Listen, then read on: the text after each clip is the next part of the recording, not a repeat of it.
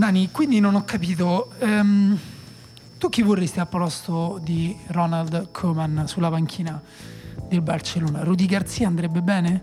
Ma quindi questo podcast è diventato un uh, cosa pensa Daniele Corrone della Barcellona nel momento di crisi del Esatto. Barcellona? No, tutti sanno Ok. che tu sei un tifoso Sì, socio del Barcellona, quindi è un momento difficile. Immagino momento come me, Molto molti- difficile, molto difficile. Eh, l'allenatore che io vorrei è Tenag dell'Ajax. Sì, vabbè, che però Non è, non è in questo momento ottenibile e forse a questo punto se dobbiamo affondare facciamolo con i talebani e quindi con Xavi Hernandez eh, come allenatore. Ah, quindi Olavalla spacca benissimo. Allora, questo è Lubanowski, il podcast di tattica di fenomeno. Io sono Daniele Manusia.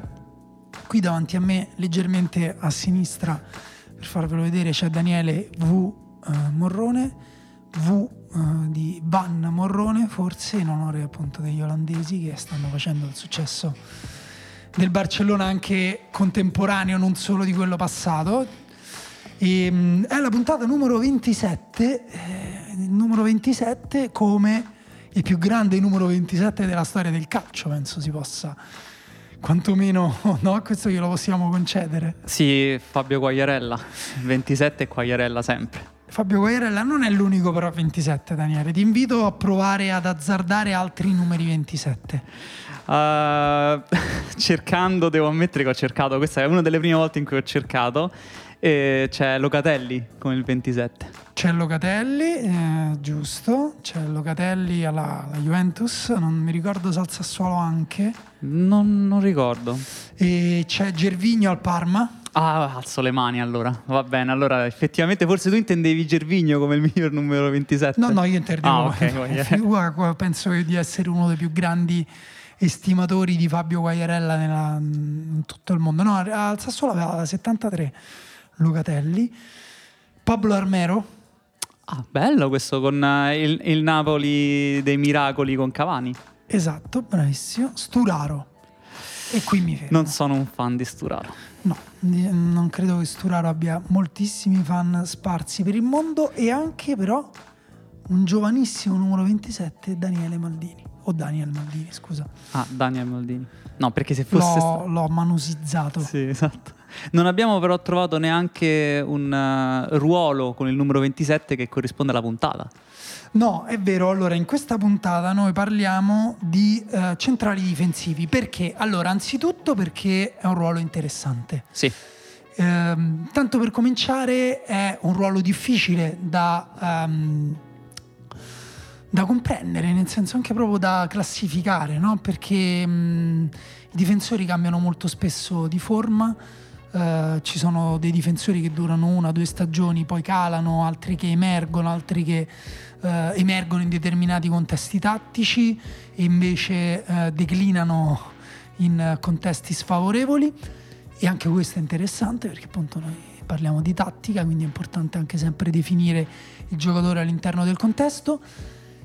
È un ruolo difficile anche da definire con le statistiche, anzi è il ruolo più difficile da definire con le statistiche. Il motivo semplice è che il, il gol non è una statistica di riferimento per i difensori e neanche i gol che fanno gli avversari contro di loro, perché il difensore non impedisce il gol di per sé. Quello è No. il portiere che impedisce il gol di per sé. E questo ti fa capire anche che è difficile definire i difensori anche ad occhio, diciamo. Esatto. Perché molto spesso nel, nel discorso comune alcuni difensori finiscono un pochino per essere inchiodati magari a, che ne so, mh, al gol di, di un attaccante che ha fatto contro, posterizzati in eterno, anche se magari non hanno colpe, magari è un grandissimo gol dell'attaccante. Ma poi è un ruolo in cui sbagliare eh, provoca errori grandissimi nei confronti della squadra rispetto a un attaccante che se sbaglia un gol un attaccante poi avrà tantissime occasioni per segnarne altri. Se invece sba- sbaglia un difensore e provoca un gol con quell'errore, in realtà lui ha fatto già la partita negativa, almeno agli occhi di chi guarda. Sì, esatto. ehm, e d- d- va detto subito che sbagliano tutti. Cioè, Eh, certo. l'errore, per- se fai il difensore, l'errore è quotidiano eh, in ogni partita. Perché? Proprio perché è impossibile riuscire a- ad avere il totale controllo di, eh, dell'azione quando la palla sta agli avversari. Fondamentalmente il difensore gioca quando la palla almeno mh, la parte importante del gioco difensore è quando la palla sta agli avversari, quando è puntato in uno contro uno, che è la cosa che io ad esempio guardo di più, la cosa che mi interessa di più dei difensori, e oltre chiaramente alle letture che insomma fanno anche parte del, dell'uno contro uno però è impossibile che tu riesci ad avere sempre le giuste distanze, arrivare sempre col corpo messo bene, arrivare sempre con la giusta velocità, tenendo sempre d'occhio la palla e l'avversario. È veramente il ruolo, secondo me, più difficile, non perché è il ruolo in cui io eccello, ma è veramente il ruolo più difficile nel, nel calcio. È anche il ruolo in cui si ragiona di reparto quello in cui di più si ragiona di reparto, perché non è un difensore contro la, la, palla, ma è un reparto che si muove nei confronti del pallone. E ad esempio Bonucci nell'intervista che ha lasciato per The Athletic ha detto che una delle cose che ha migliorato negli ultimi anni è il fatto che ha iniziato a parlare e quindi a ragionare di reparto di più rispetto a prima. Sì, tra l'altro appunto è un, um, è un discorso valido in generale, però eh, valido anche per, um, per, i difensori di cui noi siamo andati a parlare, perché um, sono tutti difensori con caratteristiche leggermente diverse che si inseriscono all'interno del loro pacchetto difensivo e dello stile difensivo della loro squadra in maniera diversa, però eh, tutti, noi, abbiamo, noi ne abbiamo scelti quattro, poi ne nomineremo anche altri, però i nostri quattro preferiti per rispondere o magari non rispondere, perché sono anche sì. belle le domande senza risposta chi è il migliore centrale difensivo della Serie A, noi abbiamo scelto questi quattro, che tutti e quattro ovviamente esaltati dal contesto di gioco della loro squadra. Sarebbe strano il contrario, sarebbe strano prenderne uno che invece si esalta nonostante il contesto avversario. Questa cosa credo che se per un attaccante può succedere, anche per un centrocampista, ci sono tanti giocatori che cambiano magari squadra e si ritrovano, prendiamo Locatelli che ha detto dopo aver segnato il secondo gol consecutivo in due giornate eh, appunto consecutive di campionato con la Juve ha detto certo qui il contesto è molto diverso rispetto a quello del Sassuolo però comunque riescono ad esprimersi. Centrocampisti e attaccanti ce la fanno. Per i difensori mi permetto di dire che è quasi impossibile. Sì, anche perché è uno dei, di quei ruoli in cui cambia tantissimo, ad esempio, la disposizione della linea difensiva, mentre per il centrocampo dipende, per l'attacco anche un difensore che si esprime in un certo modo con la difesa a 3 e viene sviluppato per giocare con la difesa a 3, se viene portato a giocare in coppia, cambia mo- il modo con cui deve difendere. Le, le, statistiche rispecchieranno questo cambiamento, ma a volte eh, anche in negativo. È successo ad esempio con Delict che è venuto in Italia come il centrale più promettente d'Europa con un tipo di difesa e si è ritrovato nella Juventus in un contesto molto diverso e ha fatto fatica. Esatto, infatti Delict non è nei no. quattro di cui noi eh, parleremo. Inizio io. Va bene, inizio tu. con quello che secondo me è il giocatore che forse la risposta più corretta può essere eh, fare il suo nome, se uno ti chiede qual è il difensore centrale più forte eh, in Serie A, anche se sono pronto a contraddirla un attimo dopo quando parleremo della, di, di, degli altri, però è Kalidou Koulibaly, insomma, forse persino troppo semplice da dire, è senza dubbio il difensore più tecnico, con e senza palla. Con la palla, anzitutto una cosa che forse molti non sanno, che non hanno notato, ma eh, Koulibaly lancia molto bene con entrambi i piedi, destro e sinistro. Sì, ed è il primo tra i difensori centrali per progressive passes, settimo in totale. Sì, cioè quindi... la palla con Koulibaly avanza di più con i suoi passaggi rispetto agli altri. Quindi diciamo, è la statistica che uh, misura uh, quanti, eh, quanti metri fanno avanzare uh, alla palla i giocatori con i passaggi. Cioè, qua, è difficile, ah, diciamo così, è la statistica che misura uh, quanti passaggi verticali o comunque diagonali, no? nel senso perché sai, uno può fare 300 passaggi, ma se li fa in orizzontale la squadra non avanza di un metro sul campo, invece i passaggi in verticale o in diagonale quelli sono utili perché significa da una parte che la squadra sale, dall'altra pure che tu fai passaggi più difficili perché magari scavalcano uh, i reparti o li tagliano con un filtrante rasoterra. Colibali penso che sia l'esempio di quanto noi negli anni abbiamo imparato ad aggiungere una dimensione extra per i difensori centrali che è quella del giocare con il pallone. La capacità di uh, muovere la palla dalla difesa, di farla uscire dalla difesa è fondamentale in questo momento in Serie A e Colibali è il migliore in tale aspetto, ti dirò di più, penso che sia in questo momento il migliore proprio in generale, lui e Van Dyke, nel muovere il pallone dalla difesa. E questa cosa va aggiunta a quello che poi fa, però quando deve difendere. In questo, quando è arrivato in Serie A, c'erano delle questioni da, da risolvere, giusto? Sì, in realtà non è, mm, cioè è arrivato in Serie A ormai troppo tempo fa, Sì. diciamo, quindi mi concentrerei di più su quello che è adesso, perché è un giocatore maturo, dicevamo, 30 anni. eh, ogni anno, sì, 30 anni ed è già un pochino troppo tardi forse, non a livello fisico calcistico, ma a livello di carriera, no? per fare il salto, cioè potrebbe avere qualche difficoltà anche a fare un eventuale nuovo salto se dovesse cambiare campionato. Sì, ti direi di più, penso che Koulibaly in questo momento è sottopagato e sottovalutato dal mercato, perché lui dovrebbe essere il centrale difensivo titolare di una delle migliori tre squadre al mondo, invece il Napoli, per quanto sia una delle migliori squadre in Italia, non è questo, Koulibaly non lotta per vincere la Champions League tutti gli anni. Il suo livello dovrebbe essere quello e anche il, il contratto dovrebbe rispecchiare questa cosa. Sì, Van Dijk ha la sua stessa età, però è andato ormai a Liverpool già da un paio d'anni, consolidando appunto lo status di miglior giocatore al mondo, poi di miglior difensore al mondo. Eh, non sappiamo cosa abbia trattenuto Koulibaly a Napoli, magari semplicemente eh, sta bene lì e vuole restare lì. Che Beh, si sarebbe- mangia meglio a Napoli che nel nord Europa. Questo è poco, ma sicuro si mangia, si mangia meglio a Napoli che in qualsiasi altra parte del mondo per quel che mi riguarda, se lo chiede a me.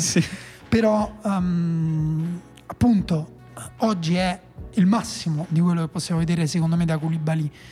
Certo, in una squadra ancora più aggressiva, con- che, che si alza di ancora più metri del campo, sul campo che occupa maggiormente la centrocam- il centrocampo offensivo, cioè cent- il centrocampo avversario, magari diventa ancora più dominante, però le caratteristiche sono quelle.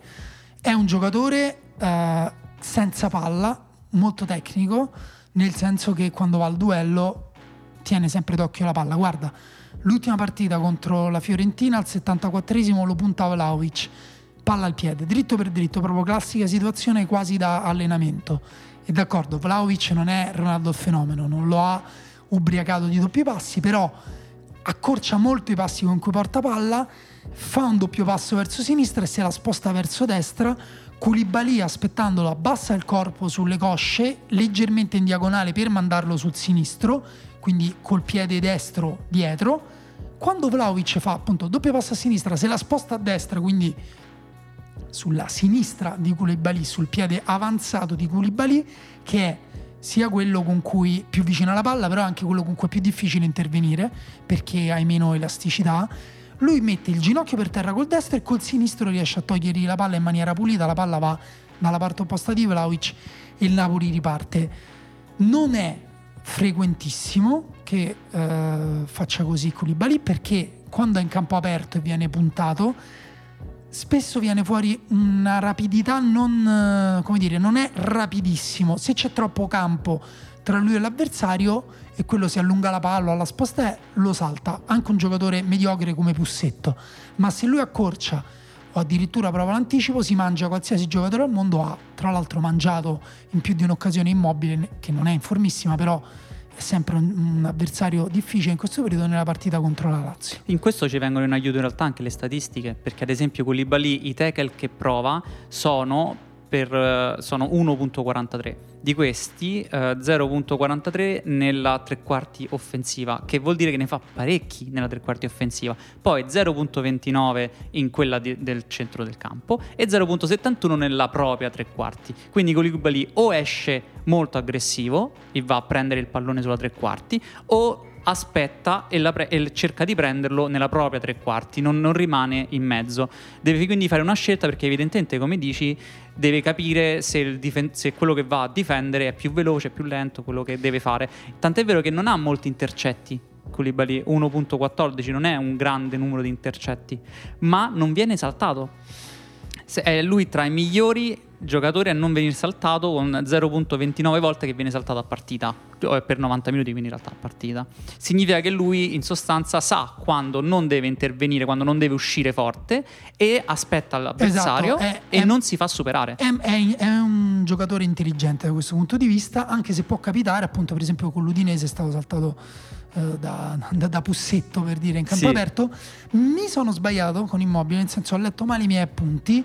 Il fatto che il giocatore che si è mangiato Immobile nella partita contro la Lazio, che infatti mi sembrava strano, dico, ma Napoli e Lazio quando hanno giocato poi mi sono...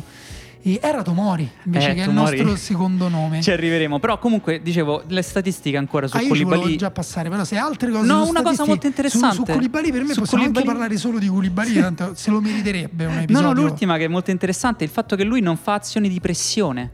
6.43 volte va in pressione durante la partita, mentre quando va in pressione ha molto successo, il 46% delle volte che va in pressione, che è una percentuale molto alta, il 95 percentile di Serie A, significa che in sostanza lui non va molto in pressione, ma quando ci va prende la palla. Sì, in questo ci dice qualcosa anche il contesto del Napoli che non è una squadra, non è stata neanche eh, l'anno scorso con Gattuso una squadra particolarmente aggressiva. Ecco, se eh, parliamo di Tomori o eh, poi parleremo anche di, di- di- di altri sistemi più votati proprio al- all'aggressività, quindi all'anticipo e al contrasto immediato piuttosto che al recupero, ehm, vediamo la, la differenza. E allora parliamo adesso di Tomori, che era il nome che volevo fare io, eh, posto che Koulibaly, come abbiamo detto, è il migliore. Tomori è proprio un esempio di come è, il... è il migliore, uno dei migliori.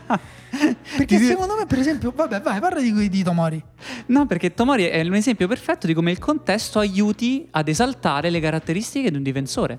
Tomori è un difensore molto aggressivo, eh, ad esempio va in pressione 14 volte a partita e questo è un um, 89 percentile, vuol dire che è veramente tanto e queste pressioni sono du- sulla sua tre quarti, a centrocampo e nella tre quarti offensiva. Tomori va proprio va a prendersi il pallone oltre il centro del campo. Oh, esatto, l'abbiamo detto, eh, si è mangiato immobile contro la Lazio in una partita che il Milan ha giocato a livelli da Bundesliga, eh, quando si diceva che era la Lazio che doveva alzare il livello della pressione quest'anno con Sarri, sembrava almeno dall'estate, e il Milan quando è in forma è quel tipo di squadra lì, e Tomori, tra l'altro, quando è arrivato gennaio scorso dal Chelsea, Mm, non era chiarissimo perché. Maldini disse quella cosa i difensori io li scelgo in base ai duelli, offensi- ai duelli individuali cioè ai duelli difensivi individuali. E lui è eh, perfetto nel senso che è un giocatore con tante possibilità e in questo io vorrei fare un piccolo paragone con Koulibaly con la cosa che ti ho detto quando Koulibaly ha troppo campo tra sé e l'attaccante può essere puntato diretto se si trova con il corpo eh, messo non benissimo viene saltato perché poi lui va al duello. Tomori è un giocatore che invece ha molta fiducia nel duello, quindi a volte interviene anche in maniera troppo aggressiva e non ha la fisicità di Koulibaly, eh, anche se molto tosto, però Koulibaly è tosto a dei livelli eh, Sì, una roccia proprio. di, di MMA. Tomori non ha quel tipo di forza lì, quindi magari interviene, non prende la palla, non sposta il giocatore, lo sposta non abbastanza, viene saltato, ma Tomori ha un'elasticità e una rapidità sui primi passi e sul lungo eccezionali, per cui può riprendere quasi mh, qualsiasi situazione, non tutte le situazioni, con l'Atalanta lo abbiamo visto sbagliare l'intervento con Pessina sulla linea laterale, era messo male col corpo, ehm, forse era una situazione pure un po' troppo particolare ehm, per essere giudicata in maniera universale, però si fa saltare, lo prova a riprendere poi va a quell'intervento proprio al limite, l'arbitro non ha dato rigore, ma secondo me poteva starci perché comunque interviene da troppo dietro, la palla la tocca ma non la sposta veramente, il giocatore lo travolge, però questo per farvi capire la- sia la sua capacità di recupero, perché comunque ha recuperato in 15 metri un giocatore molto rapido come Pessina e molto veloce, eh, anche su distanze medie, e però anche proprio la- la- la- un pochino il suo rischio nell'essere sempre aggressivo. Sì, anche perché lui tenta molti intercetti, sono 2.52 per 90 minuti, è tantissimo, vuol dire che lui si fida tanto della sua reattività e si fida tanto delle sue letture. Eppure questa cosa ogni tanto non funziona come è successo per Pessina, ma poi ha la capacità di recuperare sui suoi errori. Un difensore che recupera sui suoi stessi errori è un difensore in più che hai nella tua squadra. Sì, mh, questa appunto è proprio la, la- la- la sua caratteristica secondo me, il fatto che eh, ha un margine d'errore più ampio di tanti altri difensori. Ad esempio, eh, anche nella partita contro l'Atletico c'è stata una situazione al tredicesimo eh, con eh, Ferrera Carrasco largo nel centro-sinistra, diciamo, no, mh, dell'attacco dell'Atletico. Lui si avvicina, mh, prende subito contatto, ma Ferrera Carrasco si sposta la palla rapidamente.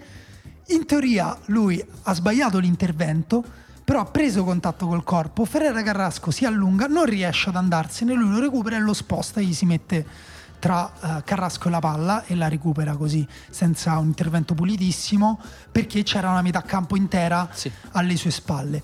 Invece Dani, fammi il nome di un difensore tra questi quattro che abbiamo scelto, forse quello più rischioso di tutti, quello più o la va o la spacca, eh, che però per me è un, è un altro grandissimo difensore su cui ho scritto già due articoli, quindi insomma mi piace tantissimo, però fallo te questo nome. Sì, anche perché te lo contesto subito, ovvero Milan Skriniar. Tu l'hai voluto inserire in questa lista dei migliori centrali della Serie A. Secondo me non è il miglior centrale dell'Inter. Però hai ragione che nell'uno contro uno effettivamente è una sua specialità ed è in questa cosa che se tu guardi soprattutto l'uno contro uno capisco come tu valuti altissimo Milan Skriniar.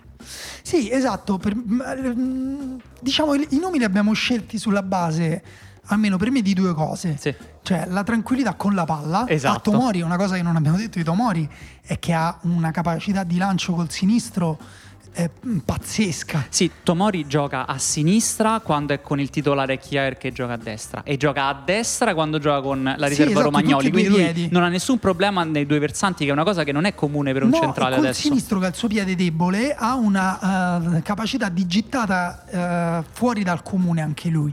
Questo ce l'ha veramente in comune con Koulibaly. E quindi appunto la seconda cosa che, che ho guardato è la, la tranquillità con la palla. Sì. Eh, poi abbiamo fatto una piccola eccezione nel quarto nome su questo aspetto magari, anche se fino a un certo punto, vabbè, dopo lo diciamo, però Skriniar è un giocatore ad esempio molto a suo agio con la palla, che fa Sì. dei passaggi rischiosi anche quando ha la palla. Tutti i centrali dell'Inter, perché vengono appunto da anni di Conte Spalletti in cui eh, sono stati molto responsabilizzati fin dal principio, hanno questa caratteristica. Nei tre, però, Skriniar per me è quello che ha delle qualità più evidenti nell'uno contro uno. E attenzione, hai ragione sulla cosa che dici te, cioè De Vrij, per esempio, è un giocatore secondo me sottovalutato in generale perché, come Kier, eh, che potevamo benissimo scegliere al posto di Esatto. Tomori, ehm, è un giocatore che difende di più mettendo il proprio corpo nella posizione giusta Sì, di campo. Cioè, la lettura difensiva che ha. la lettura anche a volte semplicemente per bloccare il tiro, per eh, bloccare il passaggio, per chiudere le opzioni all'avversario senza intervenire. Eh, magari è un lavoro più nascosto dei difensori, però eh, altrettanto importante. Certo, come non esaltarsi quando un giocatore, un difensore viene puntato nell'uno contro uno da Lucas Vasquez e lo blocca, nel senso allunga la palla, poi Skriniar ha questo suo stile quasi pugilistico, in allungo, eh, come un, um, un pugile veramente che, che entra nella guardia con, con il jab oppure con, co- con il diretto quando vede che, che- che si crea lo spazio tra l'attaccante e la palla, quindi quando l'attaccante se la allunga un pochino oppure gliela porta nella sua disponibilità. E qui eh, entrano ancora le statistiche ad aiutarci. Skriniar non prova tackle. 0.57 per 90 minuti significa il 5 percentile, vuol dire praticamente sono in 5 più di lui, che provano, in meno di lui che provano i tackle. E soprattutto non prova neanche a contestare il dribbling, non va a contestare il dribbling, non va a- ad, ad intercettare il pallone prima che arrivi alla- all'avversario, anche qui 0.71. Però non viene superato anche lui. 0.29 volte che viene superato a partita, che anche qui è una percentuale altissima. Vuol dire che Skriniar, come detto, ha- vuole l'uno contro uno. Aspetta fin quando non c'ha l'avversario che può affrontarlo e lì non viene superato. Esatto, anche qui appunto il sistema di gioco dell'Inter che è forte di questi tre difensori, molto forti fisicamente. Non abbiamo parlato di Bastoni che è fortissimo, ne parleremo magari esatto. dopo tra i nomi perché poi faremo anche altri nomi. Il quarto nome che abbiamo scelto è secondo me il re dell'uno contro uno, nel senso eh, mh, quello che, che- che sporca di più il proprio, il proprio stile, però al tempo stesso restando tecnico. eh, Il più pessimista. il più pessimista, la- secondo la sua stessa definizione, Giorgio Chiellini, eh, tornato a grandi livelli dopo un grande infortunio, mh, anche lui assurda la sua carriera, assurdo quanto sia riuscito, no, questo ti parlo dell'altro anno, tornato a grandi livelli dopo un grande infortunio, già all'europeo non sappiamo come sarebbe tornato, è tornato alla grande, ci ha fatto vincere un europeo, secondo me uno dei protagonisti. Non abbiamo parlato del fatto, per esempio, che è più difficile mantenere il livello alto per giocatori come De Vrij o Kier. De Vrij Mhm. alterna molto grandi annate in cui con le sue letture difende veramente per due difensori, ad annate in cui è un po' più opaco proprio perché eh, fa proprio quel lavoro di lettura, di cucitura, di, Sì. di copertura che è più, più difficile, bisogna essere più concentrati, più sul pezzo, Esatto. più in forma fisica. Qui parliamo di giocatori che invece eh, sono nati e cresciuti lottando nell'uno contro uno con, con l'attaccante, che su quella cosa lì hanno fondato il fatto di poter arrivare ad altissimo livello. Chiellini, che tra l'altro in realtà nasce terzino, però con una fisicità mm, da Frankenstein per un terzino. Sì, nasce come terzino, però è stato spostato rapidamente al centrale di sinistra perché si è capito subito che si esalta quando può fare il, il lavoro del difensore. Anche perché lui, come abbiamo detto, è l'eccezione per chi ha il pallone. Chiellini non è un, è un giocatore che tenta molti passaggi, perché è un giocatore che capisce che è importante in questo momento che il difensore debba fare molti passaggi, fa molti cambi di gioco, passaggi però che sono a terra, eh, da sinistra verso destra, da sinistra in avanti e con una buona percentuale, però non ha la varietà degli altri che abbiamo descritto No, sicuramente. assolutamente. E, e si vede che è un assolutamente no. difensore costruito, cioè che lui è nato in un altro tipo di calcio e che poi è stato adattato a quello attuale. Infatti lui la, la tecnica palla al piede ce l'ha paradossalmente in conduzione, Esatto. perché viene da- da- da- appunto dalla fascia e, e ogni tanto ancora adesso lo fa, ruba palla e parte, però al tempo stesso è, mm, è talmente immerso nel suo, nel suo modo di giocare che ti faccio un esempio da- dal derby in cui lui salta, non ricordo qua l'attaccante del Torino guardando la propria porta, correndo verso la propria porta su una palla lunga, lui arriva in anticipo, si gira con un sombrero, quindi colpendo la palla di collo, alzandola alle spalle del giocatore che va dritto, lui si gira, totalmente solo, anziché mettere giù la palla e far partire l'azione giocando alla rasoterra, si esalta dando una spazzata inutile perché poi il Torino riconquista palla facilmente e riattacca di nuovo, però lui vive proprio in quella cosa là, vive in quel, in quel mm, far andare la palla lontana dall'attaccante, per lui quello è il successo, però attenzione, ci vuole grande tecnica per ehm, non farsi imbambolare, perché a questo livello Chiellini deve dominare anche giocatori che la palla te la fanno letteralmente passare dietro le orecchie se tu non la tieni bene d'occhio. Lui è abilissimo nel sapere quando aspettare, quando correre verso la porta. Ehm, Juve Napoli, Osimen riesce a girarsi a un certo punto, punta, lui accorcia, Osimen deve andare da un'altra parte, in un'altra occasione, Osimen si gira, lo punta, lui corre all'indietro, non ha nessuna intenzione di lasciargli lo spazio per ingaggiare in duello in velocità. Osimen non, non- non percepisce che non c'è e la passa al centro insigne. Il Napoli costruisce un'occasione comunque perché non è, appunto come abbiamo detto, è impossibile impedire agli attaccanti di fare qualsiasi cosa, però Chiellini non si è fatto puntare in velocità dal giocatore più veloce eh, forse della Serie A nell'uno contro uno, Ti dico... quindi un giocatore intelligente. Sì, ti dico che una cosa a proposito dell'intelligenza, non è un giocatore che tenta molte pressioni, ovviamente per la struttura fisica fa anche fatica a 37 anni, ma quando le prova il 43%, quindi il 97 percentile, riesce.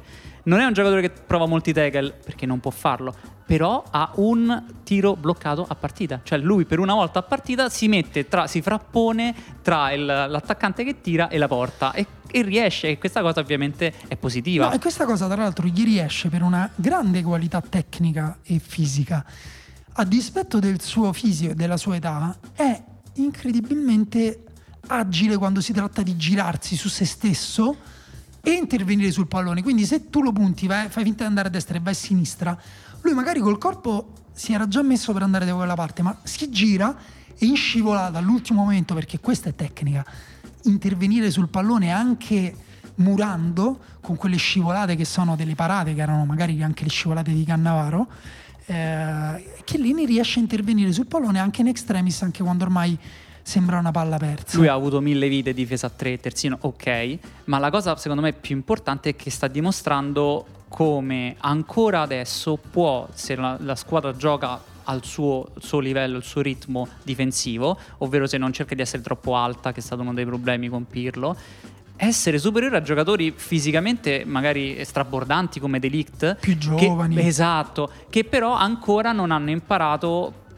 mh, le letture. Possiamo dire così, le possiamo chiamare letture, il, la tec- utilizzare la propria tecnica in senso Sì, difensivo. Va detto che abbiamo parlato di quattro giocatori che coprono anche tanto campo, cioè nel senso Delict ad esempio è un po', è un po' più macchinoso, un po' più è troppo ehm, cioè Ma- molto potente, quindi Eh. quando si tratta poi di girarsi e correre all'indietro magari non ha proprio benzina, ha bruciato tutta l'energia per fare l'intervento. Sì, ma lo dice lui stesso. Lui dice che in Serie A la difficoltà che ha è che difende in modo diverso rispetto a come è stato programmato all'Ajax. Lui all'Ajax doveva aspettare in linea e uscire importante in modo veloce, in modo at- attento in avanti ad intercettare il pallone e lì i suoi contrasti, la sua potenza aveva ragione sul centrale, sull'attaccante. Come centrale difensivo della Juventus invece deve ragionare più di reparto, deve anche correre indietro e questa cosa non, è- non significa sganciarsi dalla linea, ma capire esattamente quando seguire l'avversario, quindi devi fare all'interno della zona quasi una marcatura uomo sull'attaccante in quel momento lì.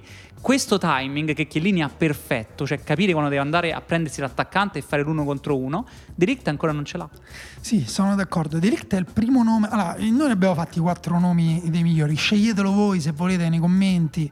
Ehm, noi abbiamo detto forse Koulibaly, però appunto per alcune cose preferisco Tomori, per altre preferisco Skriniar, Chiellini per me è pornografico da guardare difendere perché è interessante.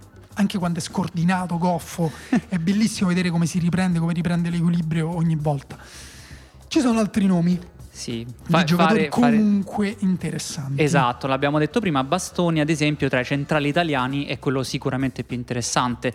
E nel Quello caso- più di prospettiva, 22 Esatto. anni. E la capacità poi che ha con il pallone non ha nessun altro centrale difensivo italiano, si è visto nella scorsa stagione, si sta vedendo anche in questa. E la cosa molto interessante di Bastoni è che si sta specializzando proprio nel ruolo di difensore centrale a tre di sinistra, da cui può muoversi nel mezzo spazio di sinistra e da lì giocare il pallone. Sì, questo lo penalizzerà forse un po' in ottica nazionale, oltre al fatto che ehm, c'è Chiellini, appunto, che gioca Ancora. in quel ruolo. Ancora per ora c'è Chiellini. E, mm, Bastoni, come dicevamo, è interessante anche perché eh, rispetto ai giocatori segue un po' Chiellini nel fatto che non va molto in tackle, non va molto in pressione, segue l'avversario e quando però sta con l'avversario non viene superato perché 0.40 siamo lì, siamo con Chiellini, eh, non viene superato e soprattutto sceglie quando andare in pressione e quando va in pressione funziona, a quel punto ad esempio quando va in pressione riesce ad andare bene. Va detto che però ancora in questo deve migliorare, secondo me. Nella scelta della pressione deve ancora migliorare. E lì si vede che avendo 22 anni deve ancora crescere tanto. Con il pallone, stiamo dicendo, è forse il più interessante che abbiamo mai avuto proprio in- negli ultimi 20 anni. Perché si deve eh, tornare veramente indietro. A. Nesta si deve tornare. Baresi. Eh, Nesta, Baresi è ancora più dietro perché Baresi è proprio anni 80 come scuola. Nesta si deve tornare per un difensore che ha la capacità il- di fare tutti questi tipi di passaggi con sicurezza. Però dal punto di vista difensivo ancora secondo me non, non ci siamo. Sì, no, secondo me ehm, è molto tecnico, anche lui usa molto il corpo, le mani, guarda come Chiellini, diciamo i difensori si possono distinguere in quelli che guardano la palla, quelli che guardano l'avversario e tra questi due estremi mh, può scivolare lo spettro di ogni difensore. Lui come Chiellini guarda un po' di più il corpo rispetto alla palla, non è eh, fisicamente esplosivo, non ha il- l'elasticità di Tomori, non ha la potenza di Koulibaly, non ha, ehm, non ha neanche forse la forza di Skriniar Infatti o non, il senso dell'intervento di Skriniar. Esatto, infatti non prova tackle, non prova neanche intercetti. Cioè lui eh, è, è il difensore che deve utilizzare l'uno contro uno ma and- andandosela a prendere perché non può andare in anticipo Esatto, sull'avversario. e non ha, non ha neanche la, la- la capacità di Chiellini di uscire vincitore in qualche modo da, da- da quelle cose, la, la- la sensibilità nello muoversi, nello spostarsi, nel frapporsi agli avversari, in tutti i modi, anche appunto con le mani. Però resta un giocatore molto interessante con anche con appunto questi sono margini di crescita. Sì, a 22 anni, come stiamo vedendo, i difensori centrali che abbiamo scelto prima sono giocatori che hanno più di 22 anni, soprattutto eh, Skriniar, Koulibaly nel picco della carriera che è intorno ai 30 anni per un centrale. Sì, Skriniar 26. L'unica eccezione è 30. Tomori che mi sembra che eh, stia facendo molto bene nonostante 23 anni. Tomori anche può crescere molto, sì, a 23 anni. C'è un altro finto vecchio che è Bremer, che sta facendo molto bene, ha 24 anni, ehm, è un altro giocatore ehm, specializzato in un determinato ruolo con un determinato modulo, cioè centrale di destra nella difesa a 3. È anche lui si è mangiato immobile nella partita contro la Lazio in questo inizio di stagione. Faccio questo esempio perché Immobile è un giocatore comunque estremamente dinamico e, um, e anche bravo ad anticipare perché poi comunque lui col, col piede, cioè ad arrivare primo sulla la palla. tocca, poi sì. magari esatto, non è eh, il migliore a proteggere o a gestire la palla a spalla alla porta, però ci arriva sulla palla e che venga anticipato in maniera necca, se- netta, secca e pulita non è proprio frequentissimo. Bremer è estremamente pulito negli anticipi, il Torino di Juric gioca in questo modo come il Verona di Juric l'anno scorso.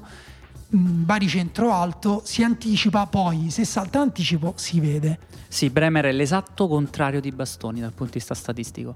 È un giocatore che tenta tanti intercetti, 4.13, è un giocatore che tenta tante pressioni, 15 azioni di pressione a partita, è un giocatore che quindi sta a centrocampo di fatto quando la squadra sta attaccando, tant'è vero che lui dei suoi tackle che fa, che sono praticamente due a partita, 0.69 nella propria tre quarti, 0 0-0 in quella offensiva, cioè non prova tackle nella tre quarti Vabbè, offensiva, ma strano. tutti a centrocampo. Lui non va, eh, diciamo, non torna indietro a prendere la palla, va a centrocampo e prova lì l'anticipo sull'avversario Sì, anche e gli primo- riesce. È anche il primo nella classifica del campionato proprio per, per gli anticipi, aggi- mm, classifica aggiustata al possesso palla. Ovviamente quindi- sì. perché per i difensori è fondamentale che le statistiche vengano ehm, appunto aggiustate, ci sono dei metodi matematici per tenere conto di quanto una squadra tiene palla, perché altrimenti avremmo i, i giocatori delle squadre che hanno meno palla in cima a tutte le classifiche difensive. Nel caso di Bremer è proprio ancora una volta il sistema che lo aiuta tantissimo perché non è un giocatore veloce, nonostante provi a fare tanti anticipi, e questa cosa lo aiuta il fatto che va in, in- in intercetto alto. Non è veloce, però è abbastanza rapido, tant'è che non è ehm, abilissimo nei recuperi quando c'è tanto campo alle sue spalle, ma nei recuperi brevi, ovvero quando il Torino si abbassa e difende all'altezza dell'area di rigore, eh, se lì c'è da, recuper- da girarsi e correre verso la propria porta e intervenire, in, questo, in quella copertura di quei 20 metri lui mm, può farlo. Ovviamente anche qui Koulibaly viene esaltato, Skriniar viene esaltato, eh, Chiellini viene esaltato, figuriamoci Bremer. Sì, chi gioca a FIFA o a Football Manager sa la differenza tra rapidità e velocità nel calcio, no? Esatto. Quindi non dobbiamo spiegarlo dato che lo fanno praticamente tutti quanti. Un altro giocatore a cui noi vogliamo accennare prima di chiudere, che, però- che non è né rapido né veloce, è Davidovic. Sì. Perché è un giocatore incredibilmente ehm, non meccanico, macchinoso. Scusa, ecco, cercavo la parola, macchinoso, con una fisicità pesante, eh, lento, però È con un buon tank- dinamismo. Esatto, è un tank polacco che quando prende velocità se- si trova bene, quando invece deve... No, la cosa divertente di Davidovic è che è proprio l'esempio perfetto del giocatore che tu quando lo vai a prendere sai che tipo di calcio fare. Perché se lo vai a prendere così a caso rischi Sì, tantissimo lo che sia in una male. difesa a 4, posizionale, in cui aspetti è... È la eh, fine. diventa un altro giocatore. Sinceramente, neanche saprei dirti come giocherebbe in quel tipo di difesa, perché lui ogni volta che eh, la squadra avversaria in possesso palla prende come riferimento l'avversario. Eh, non so dirti come ti può difendere a zona questo No, giocatore. infatti. Accorcia sull'avversario, non interviene sempre perché non è stupido, ma interviene quando può anticipare ed è una- la cosa che gli riesce meglio. Altrimenti segue e usa il corpo che è un corpaccione per eh, difendere. Tra questi difensori è quello che prova più volte a fare un contrasto sul dribbling avversario, 1,58. Perché È- se no non lo riprende neanche Esatto. se si affitta un motorino a bordo campo. È quello che prova più tackle in generale, 3,69 della Serie A, proprio dei difensori della Serie A. E quello che lo fa nella metà campo offensiva, 0,88 dei suoi tackle sono nella tre quarti offensiva. Questa cosa è assurda, cioè lui va a seguire l'uomo pure quando torna indietro a prendersi il pallone nella propria metà campo. E poi è quello che tenta più azioni di pressione, 20 azioni di pressione a partita. Cioè, in sostanza, lui è quasi il pallone gli interessa soltanto se può andarlo a prendere da un avversario. Quando ce l'ha lui, lo passa vicino e se ne va. Ma quando può andarlo a prendere da un avversario, è effettivamente un carro armato. Sì, non è appunto, non vorrei che sembrasse più lento, dico, non è lentissimo, non è di quei difensori che per sal- saltarli basta che No, ti mm. sposti la palla e, e le- e ti, e- le- ti hanno perso. Ultimi due nomi, Sì. due mm, giocatori che conosciamo poco perché hanno giocato poco nel campionato italiano. Uno perché è molto giovane e ha giocato di fatto una sola partita e, e, l'altro perché ha giocato poco, anche se è arrivato già da, da un anno, però sembra es- molto interessante. Sì, eh, Quest'ultimo è Martinez quarta. Esatto, molto interessante perché tra i centrali che abbiamo raccontato questo è quello più particolare nella struttura fisica perché è un centrale tipicamente argentino, ovvero eh, non è alto, 1,83 m, ha un baricentro basso e quindi quello che riesce a fare è dato molto dalle letture rispetto agli altri che magari si possono aiutare anche dal fisico. Anche qui non è chiaro um, chi, siano, chi, siano, i difensori titolari della Fiorentina quest'anno, quindi non sappiamo quanto lo, lo, lo vedremo. Potenzialmente lui è uno dei, dei, dei migliori, ha giocato contro uh, il Napoli, ha difeso abbastanza bene contro Osimen finché non gli ha lasciato un paio di metri, forse sì. troppo sicuro delle sue capacità in recupero e Osimen invece non l'ha recuperato, lo ha sdraiato dentro, appena entrato dentro l'area sì, di rigore. Lui ha fatto panchina contro Atalanta e Inter, che erano due delle squadre diciamo, di riferimento contro la Fiorentina, invece ha giocato contro Forse il Napoli. non è neanche un difensore da mettere contro attaccanti particolarmente grossi. Sì, esatto, proprio perché la sua struttura fisica non aiuta se deve andare a, a prendere un attaccante che sta difendendo palla, ad esempio. Lui è destro ma gioca a sinistra perché Milenkovic gioca a destra. Milenkovic è il contrario, è un giocatore molto alto, molto prestante. Sì, Milenkovic Sport... forse è l'unico sicuro del proprio posto nella Fiorentina. Eh, Poi sì. ci sono Nastacic, Martinez quarta, c'è stato Igor a inizio campionato. Come, come difende eh, Martinez quarta? Eh, facendo tackle, facendo contrasti, andando quindi a cercare di prendere il pallone prima che l'avversario lo stoppi e lo giochi, perché a quel punto lui non riesce a contestarla molto bene, come abbiamo detto, quindi prova tanti intercetti, prova tanti contrasti, prova tante pressioni. È un tipo di difensore che quindi si sposa bene però con la difesa che fa la Fiorentina. La Fiorentina difende in avanti, difende lasciandosi il campo alle spalle, andandosi a prendere il pallone quando lo perde, e un giocatore come Martinez Quarta che può andare in tackle in contrasto funziona molto bene anche lui molto aggressivo um, l'altro giocatore eh, l'abbiamo visto in una partita Questa è una chicca proprio però così vogliamo buttarci un cent di, di scommessa su Tet o Tete, Tete, non so come è, si pronuncia, è belga. È belga, eh, non difens- sappiamo se è fiammingo o vallone, penso sia fiammingo. Difensore del tete. Bologna, diventato titolare nella partita contro la Lazio perché Miarovic dopo aver perso malamente